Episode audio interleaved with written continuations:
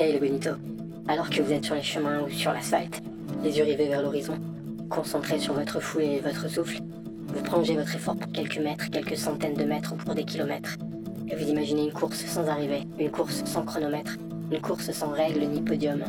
Vous imaginez de quelle planète vos baskets fouleront le sol, ce que vous ferez, qui vous serez en 2050. Et pour mieux l'imaginer, je vous invite à écouter hashtag 2050 le podcast pour un shoot d'endorphine et de futur avec Rebecca Armstrong. Un podcast pour stimuler votre imaginaire, comprendre le monde d'aujourd'hui et ce qu'il trace pour demain. Rebecca vous propose des conversations avec des acteurs d'horizons divers qui n'ont pas peur de courir hors des sentiers battus. Rebecca aime courir et nous, nous aimons beaucoup Rebecca, son esprit et sa bienveillance. En plus, tout comme nous, hashtag 2050 le podcast participe au réseau Podcastéo, un réseau qui s'est fixé pour objectif de favoriser l'entraide et la promotion de podcasts indépendants. Alors, comme vous en avez l'habitude, partez à la découverte.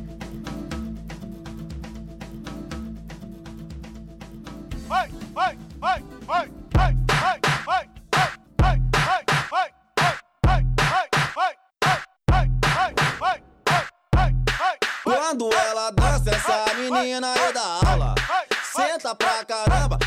menina escangalha. Mas chegando no baile funk, ela é a sensação. O shortinho bem curtinho, mostrando sua sedução. Que babatão, babatão grandão. Que babatão, babatão grandão. Que babatão, babatão. Ai, babatão, meu Deus. Hello les bonitos J'avais envie de commencer en vous souhaitant un beau printemps et vous dire que ça y était, vous aviez survécu à l'hiver. Mais visiblement en France, faut jamais se croire à l'abri d'une tempête de neige. Je vais donc rester prudente et me taire. Une chose est sûre, nous, nous sommes de retour pour votre épisode 14 de Jogging Bonito. On revient dopé aux amphétamines après avoir constaté votre participation et avoir lu vos réponses à notre questionnaire. Les bonitos, un grand merci à vous, ça fait chaud au cœur. Nous en sommes à 144 réponses. 144 bonitos parmi vous qui ont pris le temps de nous répondre. Si vous ne savez pas de quoi je parle, nous vous remettrons le lien vers le questionnaire Ask the Bonito dans la description de cet épisode. Quelques questions pour nous permettre de mieux vous connaître, vous nos auditeurs, et continuer à vous fournir des épisodes de Jogging Bonito susceptibles de vous plaire. David et Emir, salut les gars, je pense que vous êtes d'accord avec moi. On a été agréablement surpris par nos Oui. bonitos. Salut Génial. Salut, salut. tous. C'était très instructif. Super intéressant les résultats. J'avais peur qu'on se retrouve avec 7 ou 8 euh, malheureuses réponses. Et Ouais.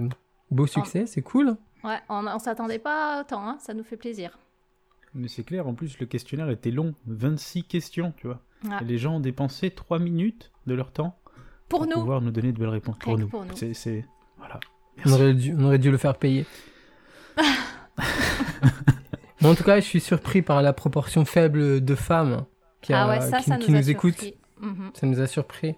Faudrait qu'on réfléchisse peut-être euh, à une manière d'être plus inclusif euh, euh, à l'avenir, peut-être. Je sais pas. Ouais, je sais pas. Hmm, On verra ça. Et je crois aussi qu'on Mm. a eu un grincheux aussi, non? On a eu un grincheux qui, pour qui on sort trop d'épisodes, euh, pour- euh, qui sont trop longs et qui de toute façon nous écoute jamais. Non? On a eu un grincheux comme ça, il me semble. Ah. Je sais plus, ouais, il y en a un qui a répondu qui n'écoutait pas Jogging Bonito. Ça nous a Ouais. trollé, je pense. je pense. Emir, qu'est-ce que t'as pensé toi de ce questionnaire? Enfin, des réponses, des Moi ce, que j'ai, moi, ce que j'ai beaucoup aimé, c'est la, la question qui me paraît essentielle, c'est le numéro 3. Donc, est-ce que les clubs d'athlétisme, ça Ah. te connaît Et on constate que, évidemment, 87% des bonitos ne sont pas en club. Petite Donc, dédicace voilà, à Jogging. voilà. Ah, ah, petite dédicace à Jean-Baptiste d'ailleurs. C'est ça, petite dédicace à Jean-Baptiste. Et puis, euh, bon, en ce qui me concerne, j'estime que, voilà, hein, on a l'audience qu'on mérite, finalement. Exactement. Bon, moi personnellement, je retiens qu'il y a 144 bonitos qui me trouvent parfaite. hein. Ah oui, ça, Ça, ça c'est cool. on Et- se demande pourquoi on était le plus spéciale. lucide, quoi. Hmm. Ouais, on se le demande. Bah, je pense que c'est parce que je suis parfaite. Je vois pas d'autre explication, moi. Hmm, c'est vrai. On verra avec notre huissier de justice. Mais attends, moi je mets une mention spéciale aussi à l'un d'entre eux qui, est quand même, qui a quand même reprécisé en commentaire que j'étais parfaite. Donc, cher Bonito, je ne sais pas qui tu es, mais sache que tu es mon préf, là c'est sûr. J'assume, je fais du favoritisme. Alors, les Bonitos retardataires, si vous voulez prendre sa place et devenir mon préféré, dépêchez-vous. Nous ne laisserons le questionnaire en ligne que jusqu'à mi-avril, je pense. Ouais Non Si, si, c'est bien, c'est bien. Oui, ouais, mi-avril. Ça laisse un peu de temps au Benito pour. euh, Ça laisse encore une quinzaine de jours, c'est très bien. Voilà. Bon, on va arrêter de se jeter des fleurs et se mettre au travail un petit peu. Hein. C'est parti, lancement. Moi, j'aime bien quand on s'auto-congratule. Mmh. C'est vrai, ça, fait du, ça fait du bien aussi. Mais bon, les bonitos, ils sont pas là rien que pour nous écouter, euh, nous auto-congratuler. Donc, euh, c'est parti. hein. On lance l'épisode 14 de Jogging Bonito.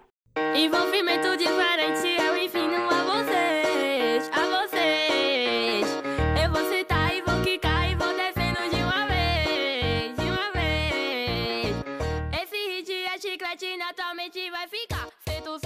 Le programme du jour est, je dirais, à l'image de mes acolytes. Nous commencerons avec une chronique intitulée Un semi pour tuer des gens et nous enchaînerons avec Le jour où je n'avais pas de chronique. Nul besoin d'en mentionner les auteurs respectifs, on est bien d'accord. Oui. On commence donc avec David qui a décidé de donner du sens à ses kilomètres et donc de courir pour des causes qui lui tiennent à cœur. Chacun jugera de la pertinence de ses propositions. Oui, ou aussi de la pertinence de soutenir euh, d'autres causes, mais euh, on, nous y reviendrons. hein. Alors, ces derniers mois, j'ai couru euh, plusieurs épreuves sur les routes et les chemins, dont les bénéfices étaient reversés à des œuvres caritatives. Pour citer quelques, quelques-unes de ces œuvres, il s'agit par exemple de l'association Changer ma vie, qui aide des personnes souffrant d'infirmités motrices cérébrales à obtenir plus d'autonomie dans leur vie. Je veux aussi citer euh, les délices de Léa, un, atelier de cuisine créé pour favoriser l'insertion sociale et professionnelle euh, de personnes qui souffrent d'un handicap. Euh, mais aussi les clowns de l'espoir, association que, que j'avais choisie lors d'un 24 heures qui donne du baume au cœur aux enfants hospitalisés avec des interventions artistiques de clowns et de marchands de sable. Et puis il y a aussi la Croix-Rouge, évidemment, que tout le monde connaît, qui a, qui a rassemblé des centaines de coureurs du côté de chez moi pour offrir des cadeaux de Noël à des enfants défavorisés. Alors on peut le dire, la vertu incontestable de notre sport, c'est de mettre en lumière un très large tissu associatif composé de personnes qui veulent du bien aux autres. D'ailleurs, énormément de gens participent à, des courses uniquement pour soutenir une cause qui leur est chère. Mais pour être sincère, euh, toute cette bienveillance m'exaspère au plus haut point. C'est tellement prévisible, tellement attendu. J'en ai assez d'applaudir de façon hypocrite le départ anticipé des Joëlettes qui finissent par euh, casser mon rythme et m'empêchent de doubler. Quant aux personnes qui courent aux couleurs d'une association en échange d'un dossard à l'œil, une étude mexicaine vient de prouver que 85% d'entre elles ignorent totalement ce qu'elles soutiennent. CQFD. Euh, moi j'ai envie d'être honnête et, et j'aimerais courir pour des motifs qui à mon sens en valent vraiment la peine. Par exemple, je propose que vous me rejoigniez dans, dans mon combat pour faire reconnaître la supériorité du rap, du rap East Coast sur le rap West Coast dans les années 90 ou que vous participiez avec moi à un 24 heures pour réclamer l'usage des accents sur les lettres majuscules lorsqu'on écrit avec un clavier d'ordinateur. Oh non Moi, Ah si, ah bah c'est la règle ma chère. Autre cause qui dédicace à l'Académie française. Autre cause qui me tient à cœur, euh, l'accès interdit aux personnes âgées dans les boulangeries avant 9h. Car étant donné qu'elles achètent leur pain dans la sem- euh, pour la semaine et en prévision d'une guerre imminente, elles trouvent toujours le moyen de nous mettre en retard. Ça, euh, je pense que ça mériterait un ultramarathon. Bon, je sens bien que nos auditeurs ne sont pas euh, convaincus, même si je sais qu'ils ne sont pas totalement insensibles aux questions qui me semblent mériter un peu de visibilité ou de sensibilisation. Si vous comprenez cette phrase, tant mieux. Alors, laissez-moi une seconde chance. Je peux vous suggérer des vraies causes qui méritent d'être défendues auprès de nos concitoyens coureurs. Voici pêle-mêle quelques idées d'associations à soutenir ou de courses à organiser. Je suis prêt à déposer des statuts, n'hésitez pas à me contacter si vous êtes intéressé. Courir pour les enfants. L'association qui permet aux enfants de trouver un travail après bien sûr avoir eu la chance de subir des châtiments corporels à l'école. Surtout quand ils sont gauchers.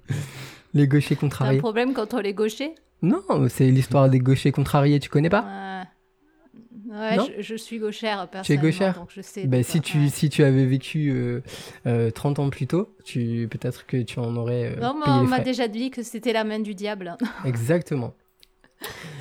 Euh, je vous propose aussi courir chez nous. La course qui met en valeur la beauté du territoire et du patrimoine local réservé aux Français de souche qui ne veulent pas de l'invasion des migrants facilitée par les gauchias macronistes. Bah, tout un programme. Euh, courir pour les offensés. L'association qui milite pour le droit de tuer une personne qui vous a offensé, ou du moins pour vous permettre de laver votre honneur par duel à l'épée. Voilà. Ça, je suis plutôt pour. hein. Euh, courir pour des esclaves. La course qui a pour but de rétablir l'esclavage comme au bon vieux temps, et donc de faire reconnaître le statut des stagiaires ou autres smicards en entreprise. Autre idée, courir pour la protection des femmes, donc pour la remise sous tutelle des femmes à leur mari. Je ne sortez pas cette phrase de son contexte, s'il vous plaît. Alors là, Je, je vais rien dire. c'est c'est déjà sur Twitter. Oups, euh, désolé. Désolé. Courir pour la dignité. Association qui propose de se mobiliser contre la surpopulation carcérale, les conditions d'incarcération et par conséquent pour la réouverture des bagnes. C'est une solution. Et enfin, courir pour la peine de mort, qui, comme son nom l'indique, propose de revenir sur une question de société pas complètement tranchée. Et puis j'oubliais aussi courir en Mizuno, euh, une fois dans votre vie par solidarité. Vous pouvez le faire. Ah ouais, celle-là, finesse. On va l'organiser celle-là. Ok, vous avez bien compris que je jouais la comédie. Un petit peu. hein. Comme vous peut-être, je serais interloqué qu'on se serve de la course à pied pour euh, véhiculer des idées aussi euh, choquantes euh, ou rétrogrades. Mais maintenant qu'on en parle, il semble que le semi-marathon de Paris, couru en mars, a été euh, animé par la présence de 1000 coureurs qui arboraient un t-shirt rouge et blanc avec le slogan Courir pour la vie.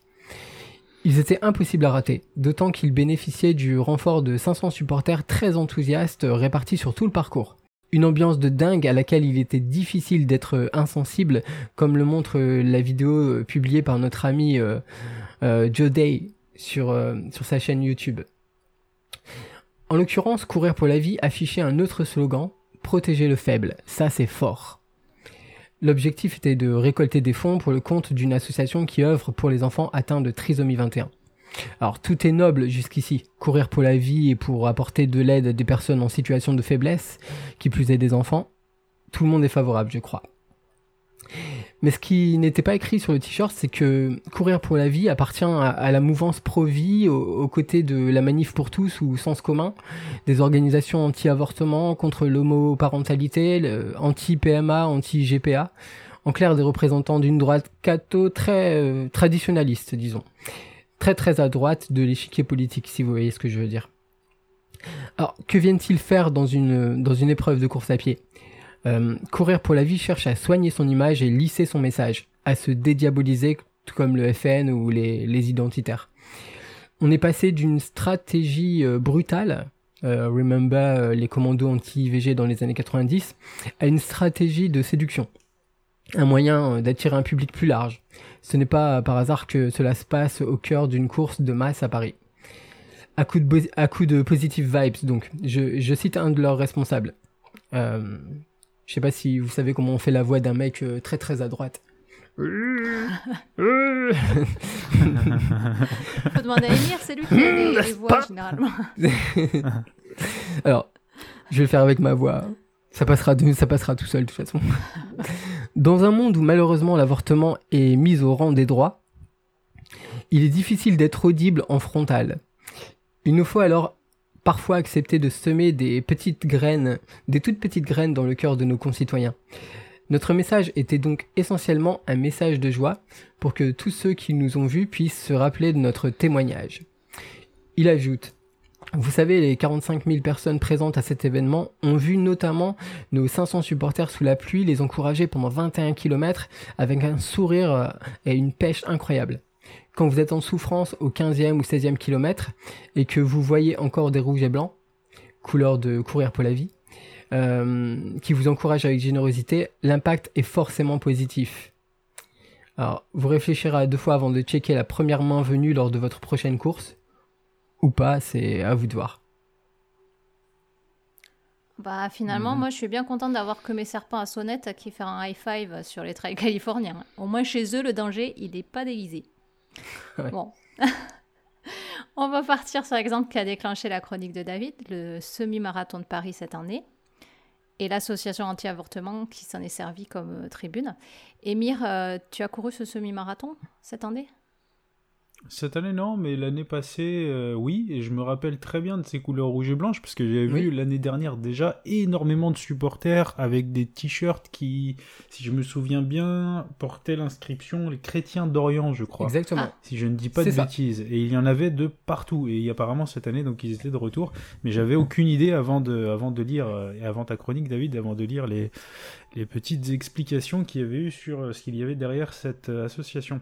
Ok. Donc quand tu courais, euh, tu savais, enfin, tu, tu- tu- tu ne Ah bah savais pas de, de quoi il s'agissait. Du tout. quoi. Ok. Non, non, il dégageait une ambiance assez dingue. C'était un, enfin, c'était un plaisir de voir des supporters sur le côté en train de, Mhm.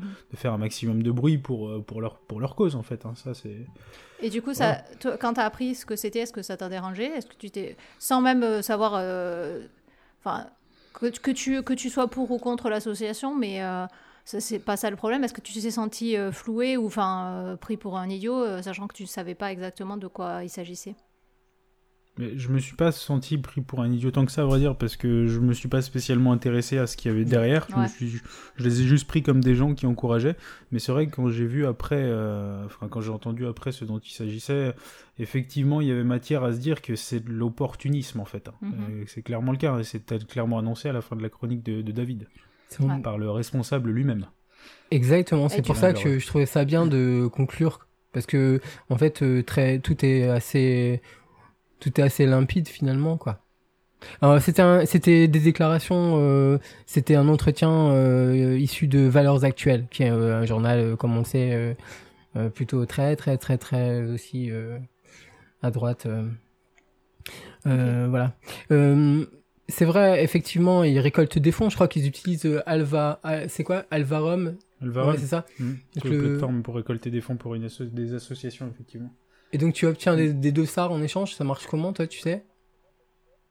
Euh, à ma connaissance, je connais pas parfaitement le système, Mhm. mais à ma connaissance, en fait, tu as la possibilité de financer euh, un coureur de ton choix, euh, d'ailleurs pas forcément un coureur, je crois, euh, mais seulement par le biais d'un don à une association. D'accord. D'accord. Et c'est quoi l'avantage pour le pour le coureur en lui-même? Ben, l'avantage, alors là je vais, je vais commencer à dire des bêtises, donc je préfère pas m'avancer de trop, mais il me semble que le financement c'est comme un financement assez classique, à savoir un coureur peut très bien dire donnez-moi 10 euros pour telle course et je reverserai tant d'euros à Ok. une association. Ouais, je pense que c'est Là, ça. pour le coup, tout est géré par la plateforme Alvarum plutôt que ce soit géré par un coureur lui-même qui prendrait l'argent et reverserait euh, et, euh, éventuellement euh, l'argent par des propres mécanismes qui lui appartiendraient. Là, c'est vraiment géré par la plateforme, c'est son métier de, de faire ça. Je crois que en fait euh, ils, ils arrivent euh, à, à, ré- à récolter des, des sommes de type euh, 80 000 euros, des choses comme ça. C'est des grosses sommes. Quand on voit les coureurs individuellement, ce qu'ils arrivent à, à récolter, c'est à coût de 100, 200 euros, vraiment. euh, c'est vraiment des, des moyens assez considérables, quoi. Et tout à l'heure, tu disais, euh, euh, tu t'es pas plus intéressé que ça parce que ben ils ils s'encourageaient, etc. Et je pense qu'ils ils encouragent, enfin là aussi où c'est stratégique, c'est qu'ils encouragent tout le monde et ils font bénéficier euh, de leur de leur euh, de leur esprit euh, collectif, de leur euh, positivité à tout le monde. Et du coup, euh, c'est là que c'est c'est là que c'est un peu dérangeant, quoi. C'est que quelque part on on, on t'oblige à épouser, euh, on t'oblige presque ou on t'incite à épouser une cause euh, que tu connais pas tu- que tu connais pas. Donc oui le, le, le- la personne que je citais est limpide dans, dans sa stratégie mais euh, elle ne dit pas que euh, elle défend des euh, enfin elle dit pas que bah, sur les t-shirts tout simplement il est pas marqué euh, nous sommes euh, contre l'avortement contre euh, euh, la gestation Ah, les, les coureurs. ouais Les coureurs qui les voient ne le savent pas, quoi. Ça, C'est pas possible euh, Voilà. de, de savoir Et en fait- euh, de quoi il s'agit, quoi. En fait, je me suis même demandé si, euh, comme certaines fondations distribuent des fois des dossards, je me suis même demandé si parmi eux, ils, ils étaient tous au courant qui défendaient euh, Parmi les coureurs. Voilà, parmi les coureurs. de- ouais. Voilà. Parce que tu regardais Ah vraiment les aussi. images, ils étaient partout, quoi. Qui, quiconque euh, prenait des vidéos, faisait des photos, etc. Il y avait toujours Ouais. un, un coureur euh, en, en blanc et rouge qui s'intercalait et qui, et qui était visible à l'image. Ok. Et que, du coup, enfin, déjà, on- pour parler de la course en elle-même, est-ce que ou de, de l'organisation de la course, est-ce que vous pensez que c'est la responsabilité des organisateurs de la course de, de s'inquiéter de ce genre de choses? ASO, en l'occurrence. Ouais. Ouais. Je Toujours de la faute d'ASO. toujours. Ouais, déjà, c'est le principe numéro un. Déjà, oui, de sa faute. Ouais, pff, Non, comment mais- répondre à cette Ouais. question euh, Ouais, c'est- je t'avoue, pareil, c'est je, je me demandais de- comment y répondre, c'est c'est compliqué. Pe- peut-être, enfin, je sais pas, si, si- tu peux juste constater après coup et te dire que t'es d'accord ou pas, quoi. Je crois que c'est. voilà. Je vois mal comment pouvoir empêcher ce genre de choses. Tu, tu peux pas, finalement, c'est des gens qui, qui, qui s'expriment voilà, d'une manière discutable, mais bon, c'est c'est compliqué de, de prévenir ça, je pense. Mhm. Si, je, je sais pas si par exemple, dans de, euh, on- si on avait des, des djihadistes quoi, qui trouvaient un moyen de rendre positif leur. euh, bah, je sais pas, hein, c'est possible, hein, ça, de- ça non, peut bah, exister, hein, soutien, façon, la Syrie, bien. etc. Voilà. Euh, est-ce que euh, on, est-ce qu'on serait pas plus euh, interpellé, quoi? Ou est-ce qu'on se poserait pas plus de questions? J'en sais rien, hein, je, je ne sais pas en fait. Ce, ce que je sais juste, c'est que euh, c'est qu'il y a la limite aussi de la loi. Bah, T'as des sans doute Ouais. on parlait de, de quelle limite donner aussi euh, en tant que en tant qu'organisateur. Ouais. Euh, mais il y a aussi la loi et et en France, on... Il y a une loi sur bah, par rapport euh, à la liberté d'expression, ce genre de alors oui, alors ça c'est vrai que ça c'est quelque chose euh, qui, qui que c'est un argument qu'utilise ce genre d'association, mais en même temps Mhm. c'est un argument qu'ils utilisent pour défendre des causes euh, qui euh, sont contraires à la loi. Enfin, en l'occurrence, Ah oui. l'IVG c'est c'est autorisé en France, c'est on peut Enfin, moi personnellement, je considère que c'est une avancée euh, sociale, une avancée, euh, un progrès humain même quoi. Euh, Mais de toute façon, en dehors même de, de- de- des avis personnels, il y a une loi là-dessus, donc euh, c'est ce que je veux dire, quoi. Voilà, donc c'est pour ça que je donnais des exemples un peu, des exemples un peu caricaturaux euh, en proposant ben, qu'on milite, euh, qu'on fasse des courses en militant pour la, la- le rétablissement de la peine de mort. Et en disant ça, je pense que je pourrais réunir des gens hein, avec moi, mais euh, mais euh, on peut quand même admettre que ce serait borderline quoi. Enfin, Ouais, ouais. Bah, du coup, euh, bah, ça pose quand même la, la, la question de la responsabilité des organisateurs, quand même, là. Parce que. il reste silencieux. Aujourd'hui, euh, il reste silencieux. Ça c'est, ça c'est clair. On n'a pas de les- sur les réseaux sociaux, par exemple, ça a pas mal réagi. euh, des gens ont, ont- ont d'ores et déjà annoncé qu'ils n'y participeraient, ils n'y participeraient plus. Euh, Ah, parce que ça les choquait à cause de ça, ouais, ouais, on trouve ça Mhm. sur les réseaux.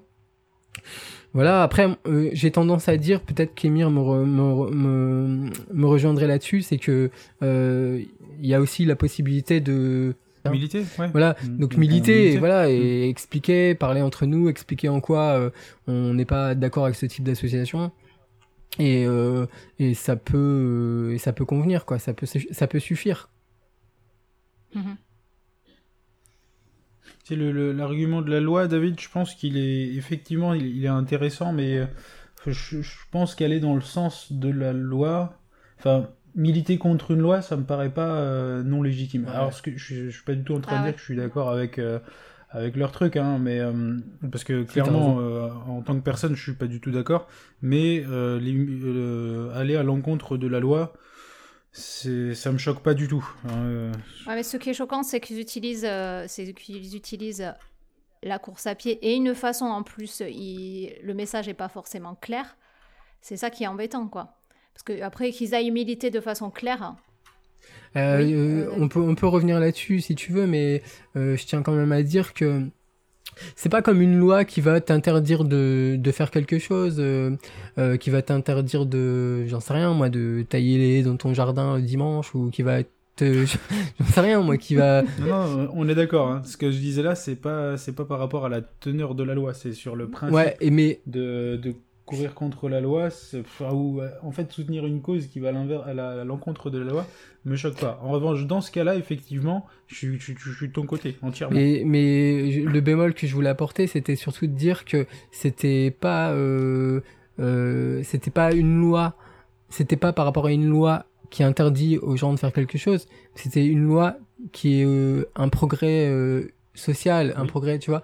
Il y a cet aspect que je trouve euh, important quand même. C'est-à-dire que c'est comme si on, comme si, bah, c'est, j'ai donné l'exemple de la peine de mort, mais on pourrait dire, euh, le- là, c'est d'actualité, le droit de grève, par exemple ou la, li- ou la liberté d'expression. Enfin, des, voilà, c'est- c'est- il y, a des il y a des causes comme ça qui nous semblent euh, un, un enfin, incontestable, quoi, enfin, des faits et des, et des lois qu'on trouve en majorité légitimes.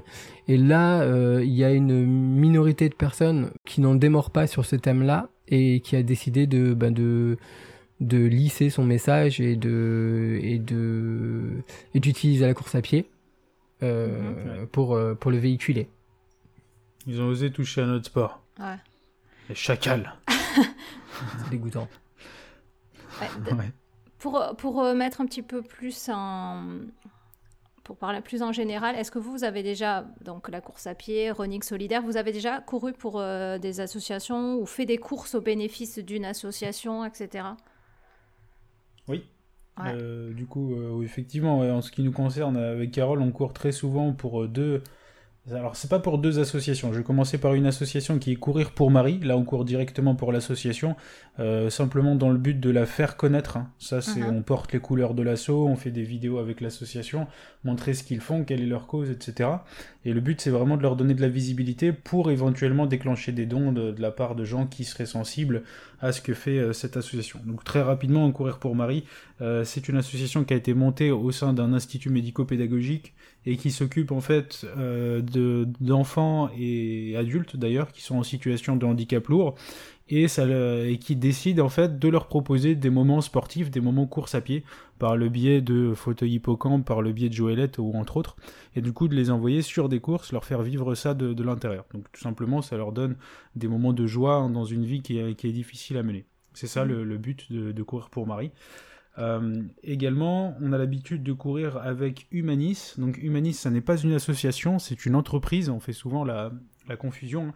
mais c'est bel et bien une entreprise. Sauf que, euh, à ma connaissance, Humanis, c'est euh, c'est la plus belle, je trouve, illustration de running solidaire qu'une entreprise puisse faire. À savoir, elle te propose de porter ses couleurs sur, un, sur une course. Il suffit de mettre un t-shirt, un buff, quelque chose comme ça. Et en portant ces couleurs, elle s'engage à reverser 1 euro par kilomètre parcouru par un coureur portant le t-shirt.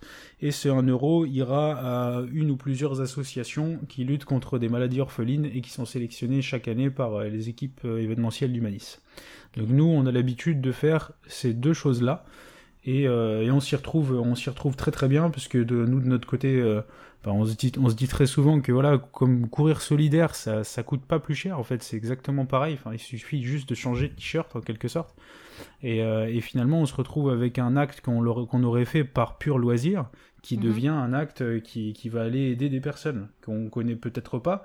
Mais je crois que c'est toujours bien de se dire que tant qu'à faire, vu que je sors et que je, je mets un pied devant l'autre, si je peux aider quelqu'un au passage, je vois pas pourquoi je me le refuserais. C'est ça qu'on se dit. Ouais. D'où euh, l'engagement que- qu'on a. Voilà. Ok. Dans- de toute manière, là, dans ces deux cas, c'est vous qui avez choisi clairement euh, euh, pourquoi vous On est en êtes- connaissance de cause. Voilà, en Ah connaissance de cause. Parce qu'il y, a- il y a aussi quand même des courses qui sont faites euh, au bénéfice d'une association. Ça, c'est encore autre chose. Mais est-ce que du coup, tous les coureurs qui courent ces courses-là, vous pensez, euh, le font en toute connaissance de cause? Non. Je ne pense pas. Ouais. Je ne pense pas. Je, je pense que quand une, course en fait indique qu'elle va reverser ou qu'elle a un aspect caritatif, qu'elle va reverser tel ou tel euro à une association, je suis à peu près prêt à parier que la très grosse, très large majorité des coureurs ne savent pas de ce que fait l'association. hein. Mhm. Euh, voilà, parce que déjà ils s'y sont pas intéressés. hein. Ouais, bah, je voilà, pense qu'ils sont. Il y a, Ouais. il y a des, il y a des, il y a quand même des courses en campagne, dans, dans, en province, euh, des toutes petites courses, moi, comme celle à, à laquelle j'ai participé le week-end dernier, où euh, il y a une, une centaine, 200 ou 300, je sais pas combien de, de participants. Et l'association, le fait que ce soit assez petit, les associations qui sont soutenues, on les voit bien, il y a un discours avant, tout le monde peut l'entendre, euh, on voit tout le monde. Donc euh, ça se, il n'y a pas vraiment de déperdition par rapport à une course euh, euh, de plus grande ampleur euh, où euh, on va retrouver plusieurs associations qui sont soutenues par différentes fondations, différentes entreprises ou enfin bon voilà. Mais euh, bon, Mhm. dans tous les cas, je rejoins je rejoins Emir. euh, ça coûte pas grand chose de, de le faire et que c'est ce serait bête de s'en priver. Ok, ben, du coup, vous remettez pas en cause le fait de d'utiliser la course à pied pour mettre en avant des idées, quoi. Non. Du tout. Ça, ça vous dérange C'est pas même un. Ah non, bah, je ne vois. Au contraire, je pense que je l'encourage même moi de, de faire bah, cela.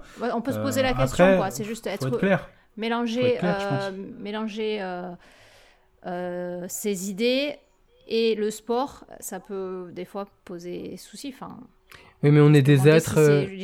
Oui, mais on est des êtres avec une sensibilité, un, un patrimoine intellectuel, un capital culturel. euh, on peut pas. On... Non, mais je veux dire, on, on se retrouve pas au beau milieu de plein de gens comme ça, euh, sans à un moment donné échanger un peu de ce qu'on est, quoi. Et donc, euh, forcément, à partir de là, il y a un engagement qui dépasse un peu le sport et qui peut, dans certains cas, le dépasser euh, largement ou même trop largement. Mais euh, non, non, je trouve que c'est, je trouve ça même plutôt noble d'utiliser, euh, enfin pas d'utiliser, mais de de profiter de la de la course à pied pour bah, pour défendre des gens en situation de faiblesse, quoi, par exemple. Mais du coup, ça, ça, ça repose quand même la limite. Enfin, ça repose la question, on en a un peu parlé au début, de quelle limite on met, on met sur quelles causes on défend et que- quelles causes sont acceptables et quelles causes ne sont pas acceptables. Ouais. Parce que pour La toi. question est complètement ouverte. ouais. Je crois Ouais. que les- la question Là, est euh, vraiment clair. complètement ouverte en fait. C'est ça, tu peux pas, tu peux pas trancher quoi tout seul. Hein. C'est pas Mm. possible. Et tu fais quelque chose, l'opinion va être d'accord, l'opinion va pas être d'accord. Voilà, c'est. Mais tu fais, enfin, tu fais ton truc. Ils ont fait leur truc. Hein. Le, je pense qu'on peut leur reprocher sur la forme de d'avoir été d'avoir été trompeur, d'avoir été opportuniste. Voilà, ça, je pense que Ouais, c'est assez, c'est voilà, c'est quelque chose de, on peut reprocher. Maintenant, le fait d'avoir défendu une cause dans laquelle ils ont l'air de croire fort, euh, bien que ce soit pas partagé l'opinion, enfin partagé par l'opinion publique, je pense, bah c'est c'est pas, je crois pas que ce soit répréhensible, euh, voilà. Mhm. Même si euh, même si je, moi je vois la, la, la première phrase que tu cites, David, moi elle me, Oui. elle me fait mal au crâne. Ah oui, quoi. moi aussi. Quand C'est j'entends terrible, hein. Dans, dans un ouais dans, Le- dans le un droit, monde où malheureusement l'avortement est mis au rang des droits. C'est violent. Le mec, il, il violent. regrette de faire partie d'un monde comme celui-là, quoi. Tellement le monde est à vomir, quoi. Quand tu lis cette Ah, c'est d'une violence Le extrême. mec, son, son... ah non, c'est ce, ce truc est hyper violent. Et du coup, non, c'est. Mais le, le partager cette idée, jamais de la vie en ce qui me concerne. En revanche, voilà, euh, je critique pas euh, d'avoir tenté de faire passer un message par la Ouais. course à pied. On le fait tous, comme dit David. hein. Après, c'est à nous, de, en tant que coureur, de faire attention à. Quand c'est bien défini, quand par exemple les courses sont, euh, sont, euh, sont, sont au bénéfice d'une association, etc., je pense que c'est à nous, en tant que coureur, en tant que personne, de, de, de, s'en- de s'en inquiéter, de bien chercher. euh, pour ne pas se sentir, fl- de se sentir floué, quoi. Pris pour des idiots, quoi. Allez, je pense qu'il est temps de passer euh, à la deuxième partie de notre émission. suite. Avec la chronique d'Emir. Jingle musical.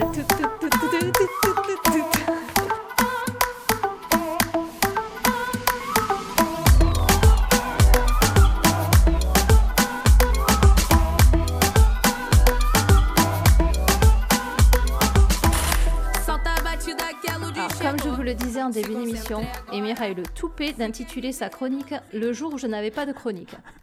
Pour moi, ce sera donc Le jour où je n'avais pas d'intro. À toi, Emir.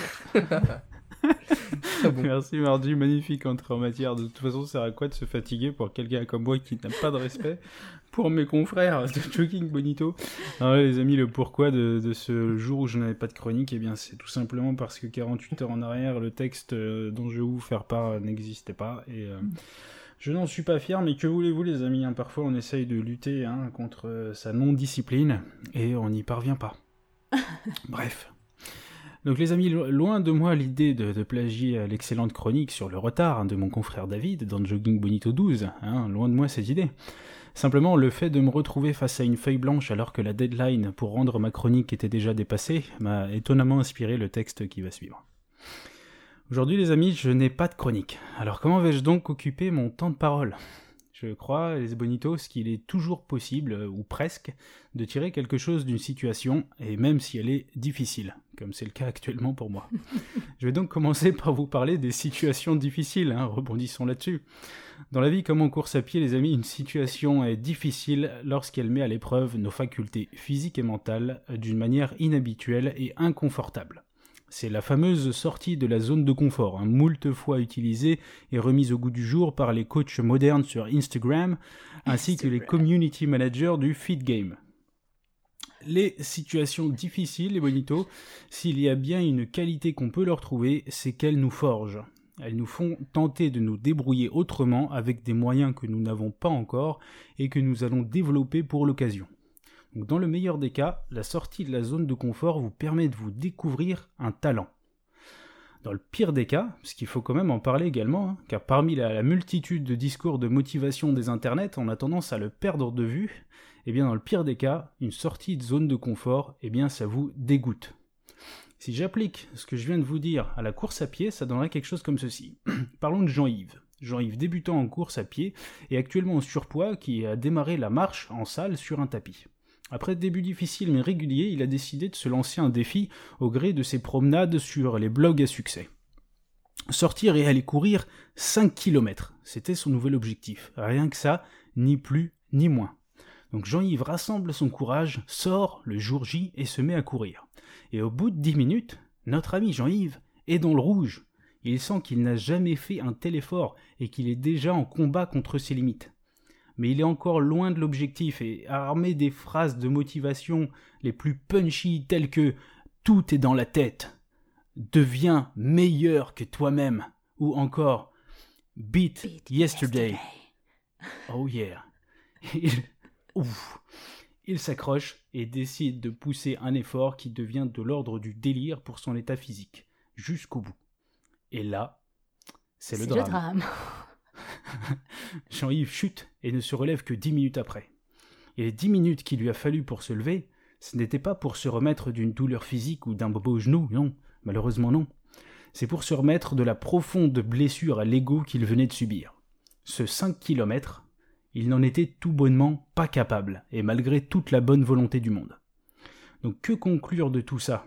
se demande Jean-Yves. Que je ne suis qu'un bon à rien et que jamais je ne pourrai m'améliorer physiquement? Que le moindre petit défi que je me lance se solde et se soldera toujours en échec? Eh bien non, les bonitos, évidemment non. Ce n'est pas ce qu'il faut en conclure, mais les blessures à l'ego ont parfois des conséquences désastreuses. Hein, mon premier message, les amis, au cours de cette non chronique, cette première partie non chronique, c'est le suivant. S'attaquer à une situation difficile, je pense que c'est plutôt positif, oui, mais selon certaines conditions. Il faut tout d'abord savoir à l'avance que l'échec est possible et il faut être armé mentalement pour l'affronter, en se disant par exemple qu'il n'est que temporaire et qu'il suffit d'insérer quelques paliers avant d'atteindre une réussite. Formulé autrement, ce serait accepter qu'une sortie de zone de confort ne se solde pas systématiquement par une adaptation miraculeuse à cette nouvelle situation, et contrairement à ce qu'on peut lire sur des blogs ou sur des comptes Instagram. Formulé autrement, une fois encore, c'est être capable de tirer les bonnes conclusions d'un échec ou d'une sortie de zone de confort. Par exemple, une conclusion peut être qu'on n'a tout simplement pas envie de sortir de sa zone de confort, car le confort finalement c'est agréable, c'est pour ça qu'on y reste. Une autre est peut-être d'ajouter de la structure dans une sortie de zone de confort, ou à l'inverse, d'y rajouter de la spontanéité. Donc ceci étant dit, me voilà en train de faire subir à Margie une sortie de zone de confort imposée sur la préparation express de l'émission en lui remettant ma non chronique complètement à l'arrache. Voyons voir si elle réagit bien. On a déjà une petite idée vu l'introduction. Les représailles. On verra à la fin de l'épisode. voilà. Bon. Donc poursuivons un tout petit peu les amis, je ne vais pas m'arrêter là. Étonnamment, j'ai un second message qui me vient et dont j'ai envie de vous faire part. Comme je vous le disais, les bonitos, je crois qu'il est toujours possible de tirer du bon de telle ou telle situation qui se présente à nous. Et c'est justement pour ça que je me tue à répéter à longueur de temps l'importance de l'empirique. Ah, quel joli mot L'importance de l'expérience personnelle, de ce que l'on constate sur le terrain. Le terrain, c'est lui qui vous indique ce que vous pouvez faire et ce que vous ne pouvez pas faire. À l'inverse des forums, des magazines, des groupes Facebook, le terrain ne vous trompera jamais le terrain vous donne la possibilité d'avoir un avis à vous. Voici quelques-uns de mes avis appris sur le terrain, les amis. Qu'aurais-je appris en courant un marathon? Eh bien, j'ai appris que c'était possible, mais que ça faisait mal. Qu'aurais-je appris en courant plusieurs marathons? Que le marathon n'était pas forcément une épreuve à chrono, mais pourquoi pas une sortie longue hein, qui ne faisait pas nécessairement mal? Qu'aurais-je appris après avoir couru beaucoup de marathons? Eh bien que le corps est une machine à s'adapter plus il répète une action, plus il se façonne pour cette action. Et l'inverse est aussi valable. En ne faisant rien, il se déconstruit. Qu'aurais-je appris en courant un 100 km Eh bien j'ai appris que le marathon n'était pas la distance la plus violente pour le corps. et que le corps est une machine d'une incroyable résistance. Qu'aurais-je appris en courant un ultra de plus de 20 heures? Ah, Que mon point faible principal, c'est le sommeil. Je m'endors, tout simplement. Et ça, c'est très dur de lutter contre ça. C'est embêtant. hein. Ah ouais. Qu'aurais-je appris en échouant à l'UTMB au 130e kilomètre? Eh bien, que faire attention aux barrières horaires quand on est un coureur lent est crucial, et qu'il faut avoir un exemplaire facilement consultable de son roadbook.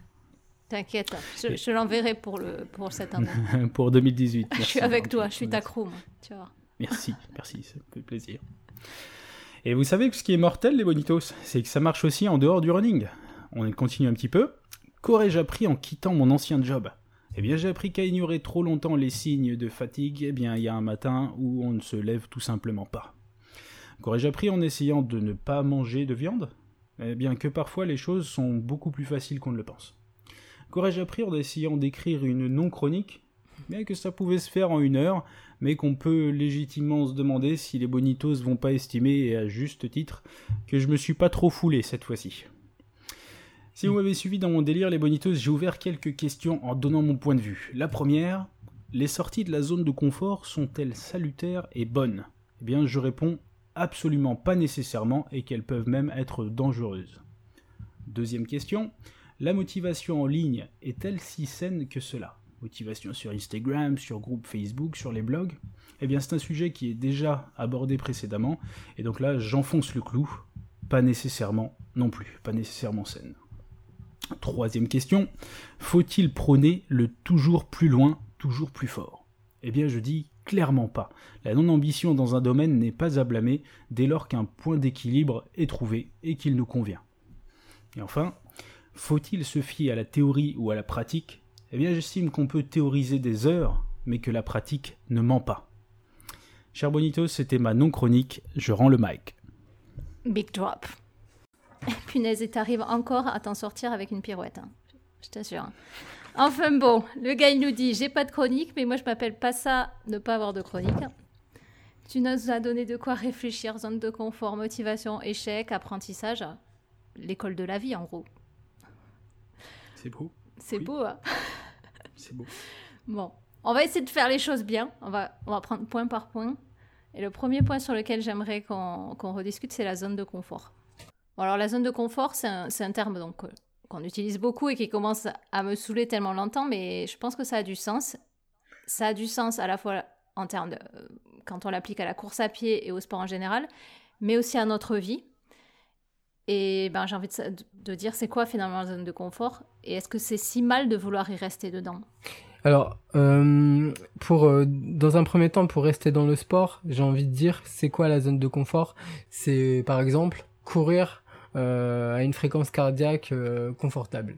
C'est-à-dire, je cours, Mhm. je suis en mode balade, euh, je, tout va bien, je peux courir longtemps, me faire plaisir. À une zone de fréquence cardiaque euh, euh, suffisamment basse pour pouvoir euh, être durable, on va dire.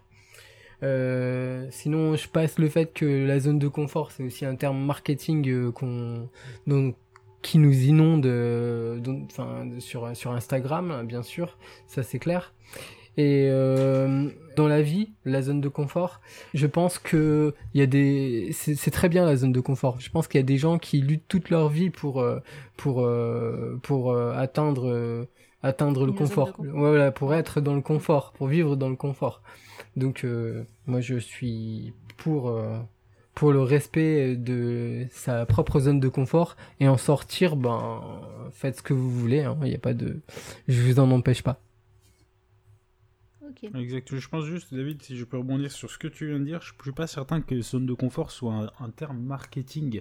Pour moi, le, ce terme n'est pas né marketing. Ouais, Il je est pense que c'est pas euh, né. Bah non, il, non non, terme- il est devenu hein, il Voilà. est devenu pour moi. Il, Il est devenu, devenu, voilà, ouais. c'est ça. Mais, mais à la base, enfin, ce terme, en fait, euh, est ce qu'il est, désigne ce qu'il désigne, et il a tellement été utilisé à des fins de surmotivation euh, et autres, qu'il en est devenu, voilà, peut-être difficile à entendre pour ceux qui l'ont trop vu. Mais pour moi, ce, ce terme, en fait, euh, désigne vraiment un concept. hein. Euh, pour moi, la, la zone de confort, pour donner peut-être une définition un tout petit peu qui varie, euh, pour moi, c'est c'est vraiment un endroit dans lequel tu maîtrises Mm. à peu près tout ce qui se passe, en fait. Où tu, un c'est des état de conscience, Un ensemble ouais. de situations déjà vues. c'est du déjà vu et c'est du c'est de l'accessible mentalement et physiquement. Voilà. Tu l'as, je crois en plus tu l'as dit dans ta chronique, tu as parlé d'équilibre, je crois, en parlant de la Ouais. zone de confort. Mais il se souvient plus. c'est même pas il lui qui l'a écrit plus, la moi je l'ai lu chronique. plus que lui, pas, ça c'est se sorti- trouve. C'est sorti tout seul, qu'est-ce que tu veux que je te dise? Moi, je m'en souviens déjà plus. Mais euh, Non, non, c'est c'est- c'est l'é- l'équilibre pour moi, c'est c'est voilà, c'est c'est un endroit où t'as pas t'as pas forcément envie d'aller plus loin en fait. ouais. Parce que c'est vrai que sortie de zone de confort, ça rime souvent, tu le trouves sur les mêmes supports que ceux qui te disent euh, de se, se- de battre, euh, devenir une meilleure version de soi-même, Mm. blablabla, tu vois, les, tous les trucs comme ça. Ok, euh, maintenant voilà, si ton équilibre c'est de courir une heure tous les dimanches à la même allure pendant 20 ans de ta vie, c'est pas moins louable, c'est l'un de mes messages. C'est pas Ouais, d'accord. Pas C'est moins pas louable. moins louable. Oui, oui, c'est pas moins louable que, Mm. Que d'essayer d'aller plus vite à chaque fois que tu sors. complètement, complètement d'accord. Mhm. Mais euh, par contre, euh, les gars, la zone de confort, c'est bien joli d'être dedans, mais si, à y rester, on va plus jamais évoluer. Si on reste dans cette On zone de devient des confort, individus médiocres, c'est ça? On, Non, on- pas on- forcément on est, médiocres, on est plus mais- bon, on est plus bon pour l'entreprise, il faut nous remplacer. c'est ça? Mais non, de, de, de te sens pas visé comme ça, euh, David, tout va bien. Oui, tout va bien pour moi, t'inquiète pas. Je dis juste que Ouais, si on veut vrai. évoluer, Mhm. si on veut Bah, évoluer, il faut, il faut se pousser et justement, c'est ça, c'est ça, sortir de sa zone de confort, non? Et oui, ouais, tout à fait. Moi, je, suis- je suis d'accord. Et, et pour moi, d'ailleurs, quand tu es en zone de confort pendant trop longtemps, les, tout devient banal. C'est-à-dire que euh, tu te, La sclérose. si tu sors d'une zone de confort, en général, tu t'en rappelles. En général, voilà, Ouais. c'est un moment où- qui va mal. être marquant. Ouais. Si tu, en- si, tu en, si tu y restes tout le temps, tout devient banal. hein. Il n'y a rien qui, comme tu dis, il n'y a pas de progrès, pas d'évolution, une stagnation. Alors oui, effectivement. Maintenant, pourquoi, pourquoi est-ce que ce serait un, un problème, en fait? Ah non, Voilà, mais- je, je pense que la stagnation est, est un état euh, noble, finalement. Ouais, ouais, bah même tu vois en course à pied, je le dis souvent, mais euh, maintenir un niveau, on peut considérer que c'est stagner et c'est loin d'être évident pour tout le monde. Ouais. C'est vrai. Mais encore une fois, ça c'est encore une fois euh, ce qu'on on nous fait croire qu'il faut faire sur les réseaux sociaux, etc. Parce que c'est un discours un petit peu culpabilisant en fait de, de dire euh, on Oui. reste dans notre zone de confort, ça nous culpabilise quoi. Ah oui, oui, On en est plus, euh, euh. oui, en plus, euh, le discours, c'est qu'il faut, c'est toujours, c'est un peu l'inverse aussi de ce que disait Emir, euh, ne jamais sortir de sa zone de confort. En fait, on te fait culpabiliser en disant qu'il faut, c'est le discours un peu, quoi, ce qu'on ressent? Mhm. Il faut toujours sortir de sa zone de confort. Or, essayer toujours de sortir de, de sa zone de confort, bah, c'est, c'est, c'est, c'est très dangereux. C'est sans doute très dangereux pour la santé. C'est ça. Puis on peut, on peut très bien choisir d'être en zone de confort dans un domaine en particulier et euh, d'en sortir dans un autre. Tout à fait. Faux, ça. Parce que Exactement. C'est vrai. C'est très sage. ça élargit les perspectives, C'est- très bien. Exactement. Et du coup, sortir de sa zone de confort, est-ce que ça fait peur? On est d'accord. Pourquoi ça fait peur finalement? De sortir sa zone ça de pique. Faut improviser, c'est dur. Confort Parce qu'on Ouais, a tu peur. vas faire face à des, à des états euh, inconnus. en Ouais, fait. c'est On ça, a c'est peur de explorer euh, des, un territoire qu'on ne maîtrise pas, quoi. Exact. Et on a peur aussi de- d'éch- d'échouer, je pense aussi. Il y a ça aussi derrière. Oui, euh, je pense que l'avant avant tout, c'est peur de l'inconnu, je crois. C'est Mhm. peur de ce qui va se passer quand on sera là-bas, de l'autre côté, là, là où on n'a jamais vu. Et à- avant, la, et avant la peur d'échouer. C'est ça, ouais. Peur de, de ce qu'il y a derrière cette porte. On dit, le discours actuellement, c'est aussi de dire que euh, il faut euh, savoir échouer pour euh, pouvoir euh, réussir. Pour, enfin, l'échec, il faut pas non plus oublier que c'est aussi des déboires, des drames, des, des suicides, des morts. Oh non, mais ça c'est trop français quoi. Mais ouais, voilà, c'est trop français. Eh ben, les Américains, ils, ils prennent pas d'antidépresseurs, hein, ils font pas de, ils font pas de burn-out, rien, quoi. Non. Non. Mais attends, par contre, non, sérieusement, l'attitude par rapport à un échec aux États-Unis et en France, c'est totalement différent.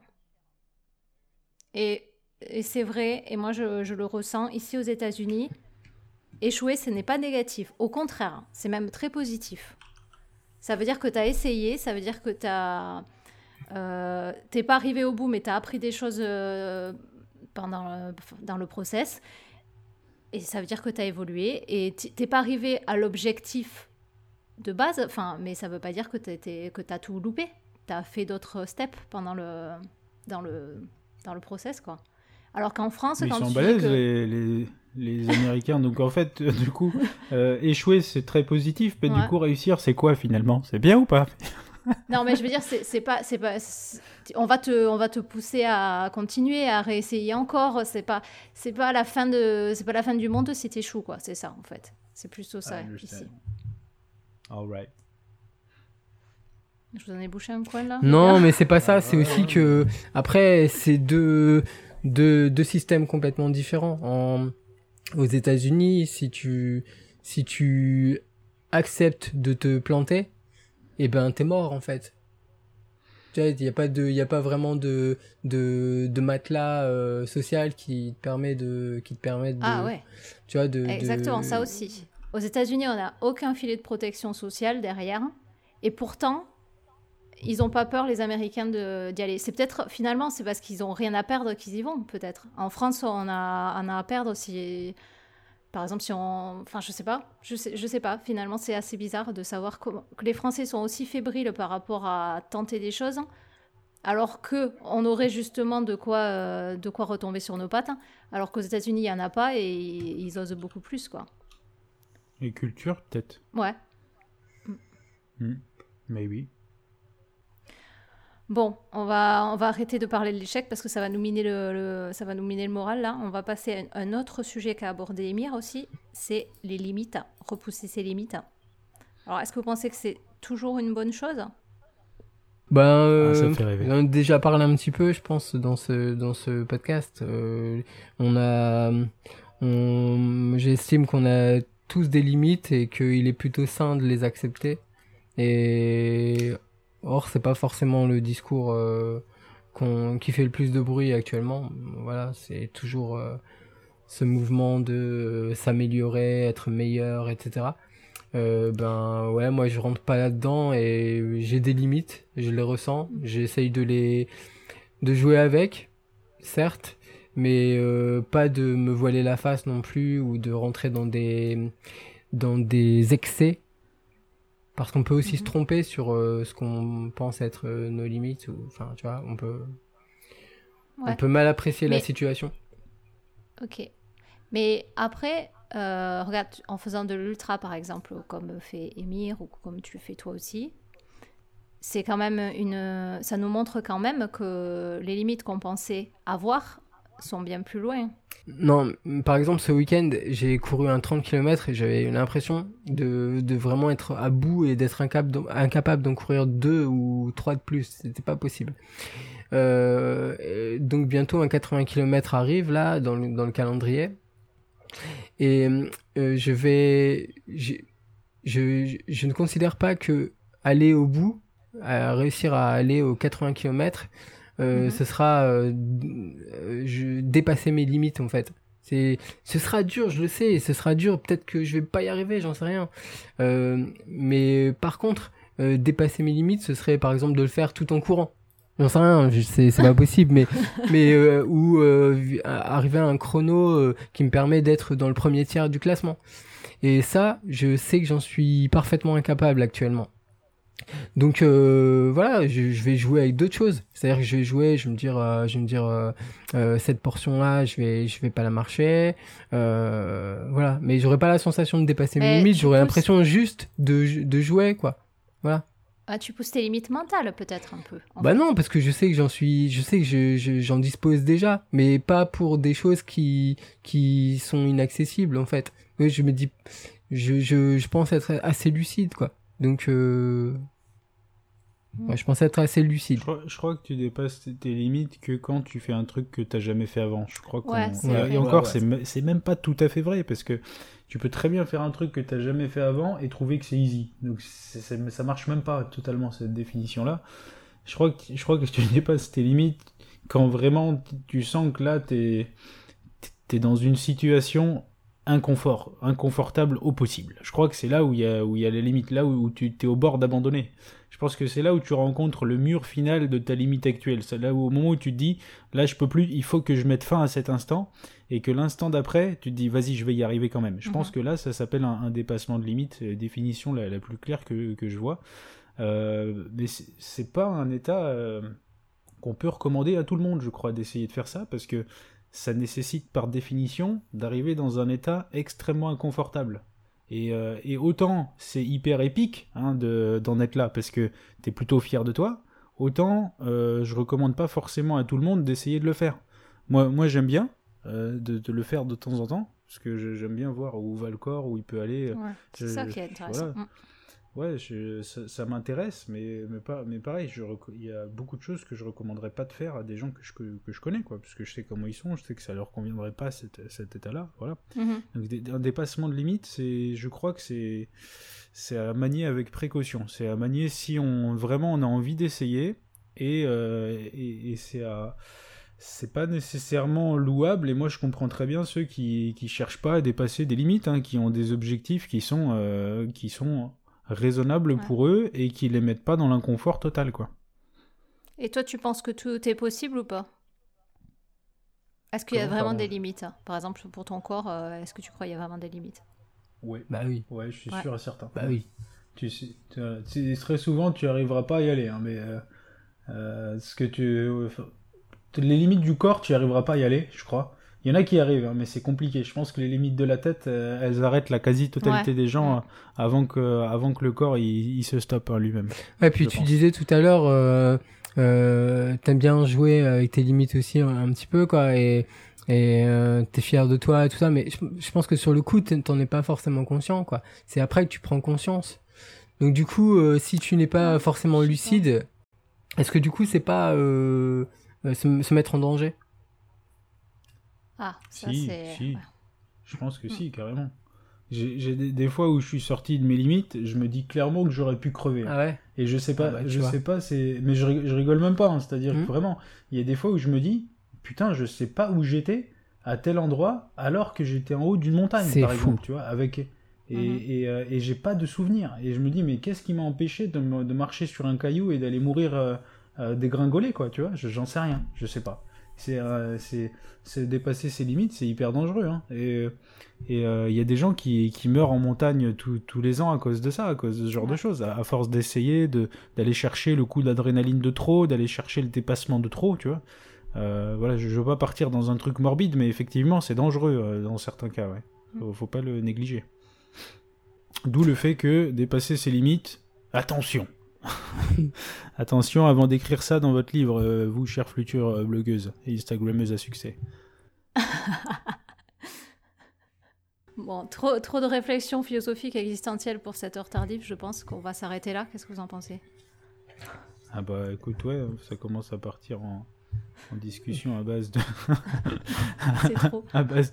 euh, bah, il y avait- il y avait Morbid et Instagrammeuse dans, les- dans, dans deux phrases qui suivaient, c'est vrai que ça part en live. L'étape d'après, c'est se couper les veines, euh, oui ou non oh non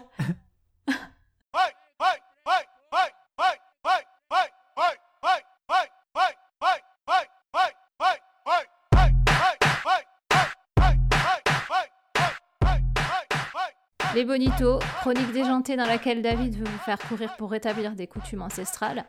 Remise sous tutelle des femmes. Non mais ça va bien franchement. La soi-disant non-chronique d'Emir qui s'est révélée être pleine de bons sujets de réflexion. On espère qu'on ne vous aura pas perdu en route les Bonitos. Merci encore pour votre participation à notre questionnaire. Si vous n'avez pas encore eu le temps d'y répondre, n'hésitez pas avant qu'il ne soit plus disponible. On vous mettra le lien dans la description de cet épisode. Et les filles, montrez-nous que vous êtes bien là aussi. Je peux pas croire qu'on n'a pas de bonito filles. Enfin, dernière chose, iTunes. Alors on a bien compris les bonitos que beaucoup d'entre vous n'utilisent pas iTunes. Il n'y a pas de souci. Pour les autres qui ont la possibilité de laisser un avis et qui ne l'ont pas fait, on vous en veut pas, mais sachez juste que c'est important pour la visibilité du podcast. C'est comme ça que ça marche. C'est pas nous qui faisons les règles, c'est pour ça qu'on pousse. Donc s'il y a possibilité, ce serait super cool. Et David, quelque chose à ajouter pour nos bonitos Euh, bah ouais, moi euh, j'aimerais euh, j'aimerais euh, faire deux deux big up. Un premier big up à, un podcast qui s'appelle Objectif Trail, qui qui interviewe des coureurs et et qui qui parle de façon plus concrète hein, de de ce sport et donc qui qui a un podcast hein, donc vous pouvez retrouver sur iTunes. Donc on salue Franck et je tiens aussi à saluer Quentin rencontré dans une course ce week-end dans un trail Euh, Quentin, euh, avec qui on s'est amusé euh, pendant le parcours, euh, pendant je ne sais pas combien de kilomètres, à se suivre, à se doubler, à se, enfin l'un doubler l'autre sans arrêt, euh, à tel point qu'à un moment je me disais, lui, il me cherche celui-là, quoi, c'est pas possible. Quoi. ça, ça va mal finir, quoi. Donc on s'est croisés de temps en temps avec un regard de tueur, euh, en, se- en se, en, se, en se regardant comme ça en chien de, en chien de faïence, quoi. Et, et hum, et à un moment donné, un ravito, le dernier ravito, je crois, et, il, m'a interpellé, il m'a dit, ah, tu, t'es, tu, t'es- tu es pas dans un podcast et tout. Et puis donc, on a fini la course ensemble, c'était très sympa. Euh, il m'a permis de finir parce qu'il était un peu plus, un peu plus rapide que moi. Et donc, euh, je le remercie et, et puis, un big up à lui, quoi. Big up Quentin, c'est ça? Quentin, yeah. Quentin, yes. Allez les bonitos, ben je, il est temps de se dire au revoir et je vous souhaite un excellent mois d'avril. On se dit à très très bientôt. Quando ela dança, essa menina aula. Senta pra caramba, essa menina escangalha. Mas chegando no baile funk, ela é a sensação. O shortinho bem curtinho, mostrando sua sedução. Que babatão, babatão grandão. Que babatão, babatão grandão. Que babatão, babatão. Ai, babatão, meu Deus, babatão grandão. Que babatão, babatão grandão. Que babatão, babatão grandão. Que babatão, babatão. Ai, babatão, meu Deus, grandão. Que babatão, babatão grandão. Que babatão, babatão grandão. Que babatão, botão. Ai, bobotão, meu Deus, bobotão grandão. Ai, ai, ai, ai. É aqui, caçua. E DJ KR3, tá lançando mais uma danada.